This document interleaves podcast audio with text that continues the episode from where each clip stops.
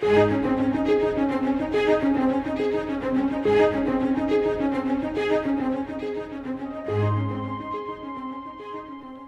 followers of Jesus Christ should lead their communities as good citizens. This is our moment to represent God in our nation.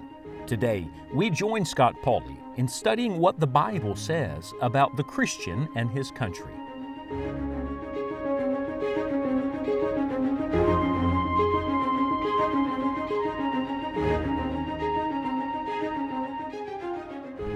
For the next couple of days, I would like to talk to you about the Christian and his country.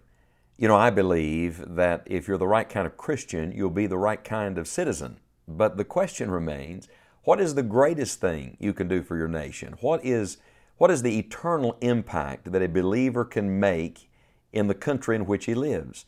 And so I want to take you to one Old Testament story and then one New Testament scripture. Today we begin with the Old Testament story. And uh, before you find the story itself in the book of Genesis, let me just read a summary to you from 2 Peter chapter 2. Uh, the Bible says in 2 Peter 2 verse 5 that God spared not the old world, but saved Noah, the eighth person, a preacher of righteousness, bringing in the flood upon the world of the ungodly, and turning the cities of Sodom and Gomorrah into ashes, condemned them with an overthrow, making them an example unto those that after should live ungodly, and delivered just Lot, vexed with the filthy conversation of the wicked. For that righteous man dwelling among them in seeing and hearing vexed his righteous soul from day to day with their unlawful deeds. The Lord knoweth how to deliver the godly out of temptations, and to reserve the unjust unto the day of judgment to be punished. Now, isn't it unique that God connects Noah and Lot? Now, two Bible characters, one famous, one infamous. They're separated by 400 years, so uh, they are not in the same time period. They're divided by geography, and yet God connects them. They're connected in the book of Genesis at the beginning of the Bible, they're connected in 2 Peter 2 at the end of the Bible, and then it is as if God is connecting them to us. Because you'll remember that the Lord Jesus Christ used their names and their time periods in Luke chapter number 17 as well uh, to talk about the time period just before the Lord returns. Why? does God give us the story of Noah and the story of Lot? Well, I believe there is a number of reasons. First of all, there's a comparison between them. Both of them lived in evil days, and we live in evil days. There's also a contrast. Noah spoke, and Lot was silent. Which one are you, may I ask? Are you the person speaking up for truth and righteousness, or are you the person that's silent, staying behind the scenes, not wanting to rock the boat. You see, every one of us is either Noah or Lot in our day. But here's the great conclusion I've come to about these two men and why God connects them. Through both of them, God is saying to us, we are responsible for the world in which we live. We are responsible for our generation. We are responsible for our nation. You see, Noah was accountable for the testimony he gave in his day and Lot was accountable for the testimony he gave in his day. And yes, you and I are going to be accountable for the testimony we give in our day. Not everybody gets to choose where they live. We don't choose when we live. We don't get to choose what the culture around us is doing while we live, but we do choose how we are going to live there. And Lot made a bad decision. His story is found in Genesis chapter number 19 you should read it for yourself again. It's truly a sad story. And though it's a negative story, it has tremendous truth positively for us to apply. You see, sometimes you learn what not to do from certain people. Lot's great failure was not in what he did so much as what he did not to do. Lot was a believer. The Bible calls him a just man and a righteous man. Well, that's only true of a man who's a true believer. So he was saved. That's a reminder to me that it's not enough just to say you're saved. Perhaps you know the Lord Jesus as your Savior. I'm glad, but what are you doing to bring others to a saving knowledge of Jesus Christ? Here was Lot. He was a man who had a great heritage, no doubt about that. Remember, Uncle Abraham had taught him a great deal and had exemplified a life of faith. We have received a great Christian heritage. But the issue is not what have you been handed. The issue is what are you going to leave behind when you're gone? We know that Lot had a conscience. We just read a moment ago that he was vexed by the filthy conversation of the wicked. It's one thing to hate the darkness around you, and it's another thing to pierce it with light. There are many Christians who are bothered by the evil and wickedness in our nation. But what are we doing? Are we spectators? Are we participants in this spiritual battle?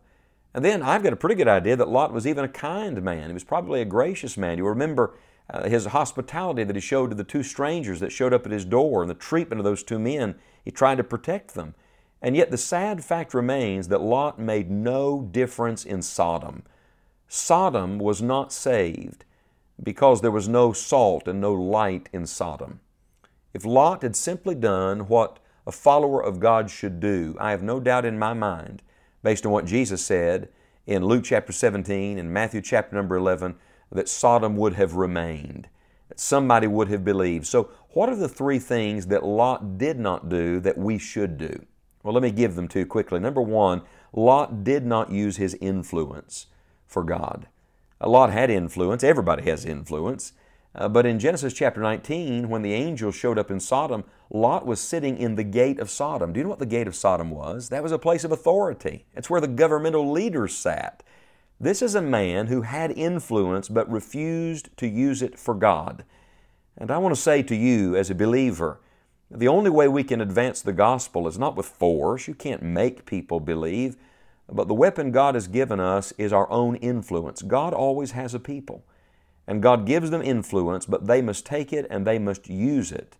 And I want to ask you personally, what are you doing with the influence God has given you? And maybe you think, well, my influence is small, but use the influence you have. See, there's a ripple effect. As we are obedient, God gives us more influence. We live in a world where everybody's trying to get more influence and trying to build a larger platform. Maybe what we need to do is just use the influence we already have. Start where you are to influence others for God. Secondly, not only did Lot not influence others for God, but secondly, he did not instruct his own family. I would argue that perhaps his greatest failure was in his own home. See, that's where influence begins. And the quickest way to lose a nation is lose your family. His son in laws, they mocked him, they mocked his faith. Your family knows. You see, the battle in our nation is not won in the houses of government, it's won in our house. It's won with our own homes. You see, no one is a better Christian than the Christian they are in the privacy of their own home. His son in laws mocked him. His daughters were corrupted. Long before, long before Lot ever offered them up, they had already been corrupted. Long before they ever sinned uh, great immorality in the mountains outside of Sodom, they had already been defiled. He lost his children. And then his wife, his wife turned back. You remember in Genesis 19:26, she looked back and she became a pillar of salt. Think of this. She became the very thing they refused to be salt.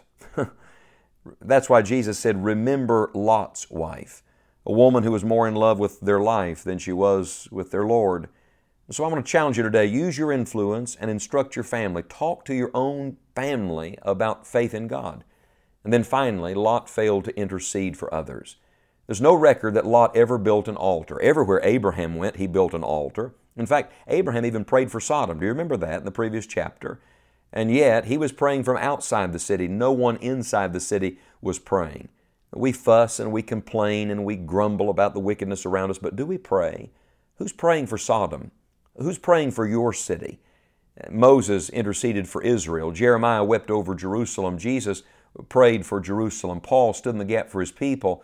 But who is praying for your town, for your state, for your county, and for our nation? This is something that every Christian can do for his or her country. We can use the influence we have for God, we can instruct our own family, and we can intercede for souls. And I want to challenge you to do that very thing today. Friends, Jesus is coming soon, and I don't know about you. I don't want to be Lot. I want to be Noah. May God help us to make our influence count for God while we can.